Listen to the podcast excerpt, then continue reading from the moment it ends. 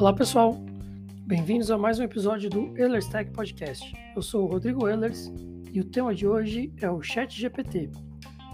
Bom, depois de duas semanas aí de ato, acabei trabalhando bastante esses dias e fiquei sem disponibilidade de gravação. É, resolvi voltar então com o tema que eu tinha prometido no último episódio, que era para falar justamente sobre o Chat GPT. Só que nessas duas semanas muita coisa aconteceu. Então, até é engraçado pensar que se eu tivesse gravado quando eu tinha planejado fazer a gravação, provavelmente o episódio já ia estar bem datado e com muitas coisas faltando ali no tema, né?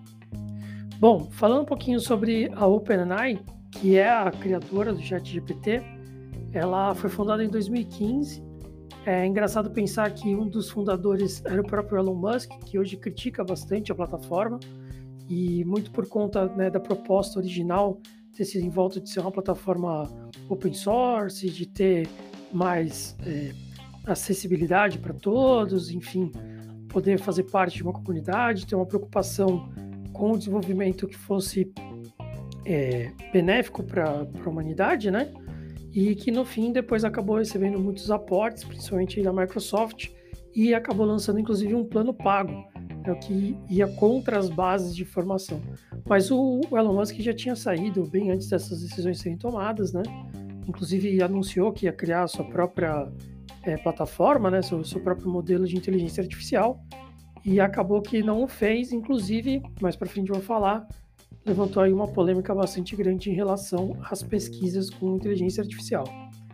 Uh, em 2019, então, saiu o GPT-2, que era um modelo já bastante trabalhado em cima do, da plataforma do, da OpenAI, né?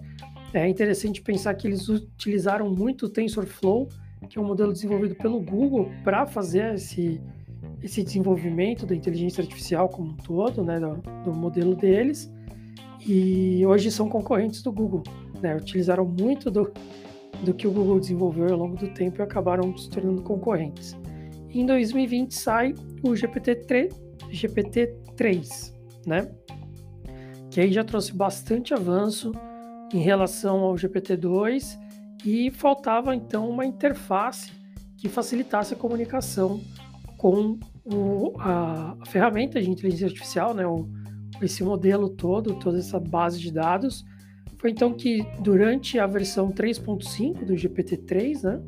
É, foi apresentado a interface do Chat GPT, que é o que popularizou aí a ferramenta muito rapidamente, né? Foi, é, foi a ferramenta, podemos dizer, mais rápida a atingir uma quantidade de usuários tão grande, né? Então foram cinco dias para atingir um milhão de usuários e aí cerca de dois meses para atingir 100 milhões. Isso foi mais rápido que o TikTok, para você ter uma ideia. O TikTok já tinha sido mais rápido que a Covid, né? Para a gente ter uma, uma relação aí fora do mundo digital. E o ChatGPT foi muito mais rápido que o TikTok. O TikTok levou sete meses para atingir 100 milhões de usuários, enquanto o ChatGPT levou apenas dois meses. E a tendência é só crescer, principalmente agora com a chegada do GPT-4. Mas ainda voltando um pouco para o modelo que popularizou, né, da versão 3.5, é, o modelo utilizou mais de 45 terabytes de dados para fazer a sua base, né, a sua rede neural e análise de, de linguagem natural, para poder entregar as respostas então com textos muito semelhantes aos textos criados por seres humanos, de uma forma bastante compreensiva e também entender aquilo que era apresentado para ele como pergunta, como colocação, enfim, como entrada. Né? Então, é, o promptzinho, que é onde a gente digita, né? É, tinha uma interpretação muito clara daquilo que o usuário queria e trazia uma resposta com um contexto muito bom, né? Essa interação bastante natural e essa capacidade de compreensão bastante alta ajudaram a impulsionar ainda mais o crescimento do ChatGPT e hoje é, já está virando quase verbo, né? O pessoal fala, ah, você já googlou hoje, né? O antigo da pesquisa do Google.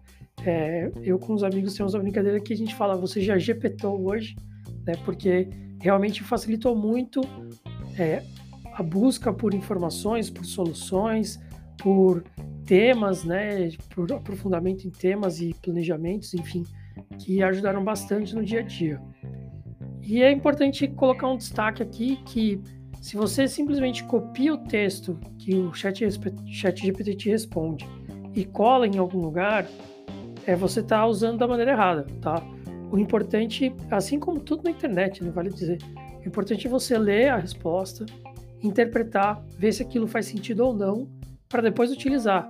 É importante ter esse filtro ainda do ser humano, daquilo que está vindo do chat GPT, porque é, utilizar somente o que ele traz de resposta como verdade vai com certeza gerar muitos é, malefícios ao longo da, da, da utilização dele, tanto para a geração dele mesmo, né, que ele se alimenta das respostas do usuário, como também é, para quem consome aquele produto, né, consome aquela resposta sem interpretar o que está ali no meio e acaba por conta disso é, tendo opiniões bastante incorretas sobre muitos temas, porque tem uma base incorreta para criar sua opinião, ou mesmo traz informações incorretas para pontos que seriam importantes. Nesse meio tempo, então, eu utilizei né, o ChatGPT aí mais ou menos desde que ele foi lançado, mas com várias pausas e, e testes e melhorias.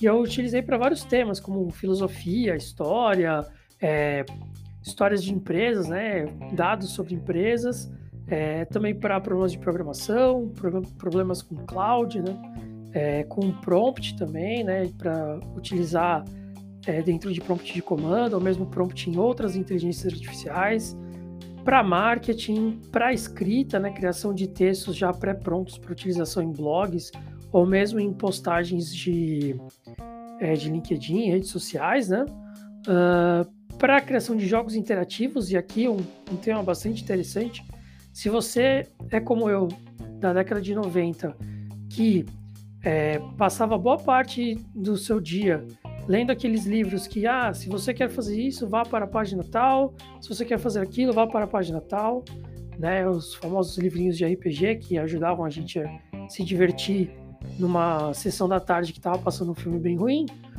É, ele cria isso para você de uma maneira bem legal. E aí vem último, um dos testes que eu fiz também, que o último tópico que eu coloquei aqui na lista, que foi a descorrelação de respostas. Então eu pedi para que ele criasse uma aventura onde eu tinha que escolher entre opções ali disponíveis, só que eu sempre trazia uma resposta que não estava dentro daquelas que ele tinha fornecido, de forma proposital, porque eu queria testar o que, que ele ia fazer com aquilo que eu estava entregando. E é interessante que ele redesenhava a história, dando continuidade ao que estava acontecendo antes, mas de uma maneira que a minha resposta fizesse sentido para a continuidade da história. Porém, a partir do momento que eu dei uma resposta que não fazia sentido para aquele contexto dele, de me apresentar opções, né, eu escolhi uma opção que não estava na lista dele, ele caminhou para um sentido de não me trazer mais opções. Primeiro ele passou a fazer perguntas do que eu queria fazer, né? então ele tirou lá, então se você quer fazer isso, quer fazer aquilo, não mais. Ele passou a perguntar, e aí, o que você quer fazer? E depois de um tempo, uma sequência ali de sete, oito respostas, ele parou de perguntar e caminhou para o fim da história, né? chegando justamente no ponto onde não haveria mais o que fazer, eu já tinha conquistado tudo o que eu queria e estava livre agora para ser feliz para sempre, no melhor estilo aventuras é, fantasiosas, né? Então, ele acabou até mudando a forma de resposta dele por conta disso. E aí, outros testes no meio desses temas que, que eu realizei que são muito interessantes. Então, se você precisa de um texto mais longo, você pode pedir por um texto mais longo, pode pedir por um texto mais curto, pode pedir por bullet points, né? Às vezes você quer só criar uma lista ali de temas para discussão, ele traz respostas bem interessantes para você levantar. É, parte de procedimentos, a parte de é, passo a passo, de solução de problemas, de é, enfim, uma série de questões profissionais que facilitam muito ali no dia a dia, ao invés de você ficar buscando no Google qual que é uma possível solução e ter que entrar em milhares de sites para encontrar aquela que se encaixa, ele dá uma bela de uma filtrada disso a partir das respostas que você vai colocando e vai já estreitando, né, vai afunilando ali o funil de respostas de uma maneira que você encontra um caso muito próximo, muito parecido, que você vai conseguir replicar no seu problema de trabalho e com isso dar uma solução, né? Então, foi um período de, de testes muito interessante. Eu continuo utilizando ele com bastante frequência, é, justamente para me ajudar nessa questão de solução de problemas, de criar então tópicos interessantes para é, debates, né, para participação de eventos e tudo mais que fazem sentido, colocar ali algum, algum tema novo. E é uma coisa que eu recomendo bastante que você faça também: teste. Né? Testar é importante. Nem sempre o que ele vai te trazer de resposta faz sentido, sempre bom lembrar. Mas, ao mesmo tempo, o que ele traz pode ser interessante para você continuar estudando, continuar desenvolvendo, continuar provocando outras pessoas a entrarem na discussão. Tá? E aí, como eu disse, né, com essas duas semanas de pausa, muita coisa aconteceu, dentre elas o lançamento do GPT-4. Então, uma nova é, quantidade de dados foram inseridas ali no modelo, um novo aprendizado, um novo refinamento.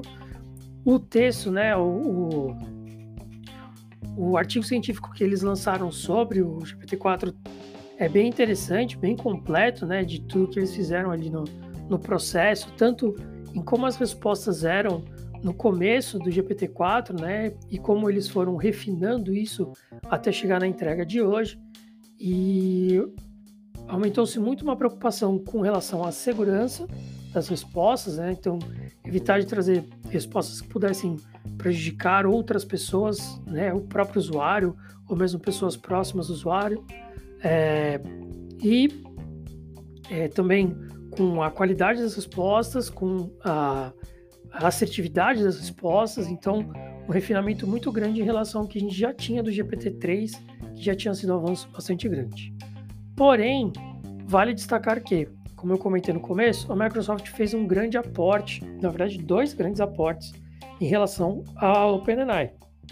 O primeiro de um bilhão, que já tinha sido um grande chamariz aí para a comunidade, mas isso ainda lá atrás, né, em 2019, se não me engano, é, esse aporte foi feito é, justamente para incentivar as pesquisas em inteligência artificial, já mostrando o interesse da Microsoft de seguir por esse lado.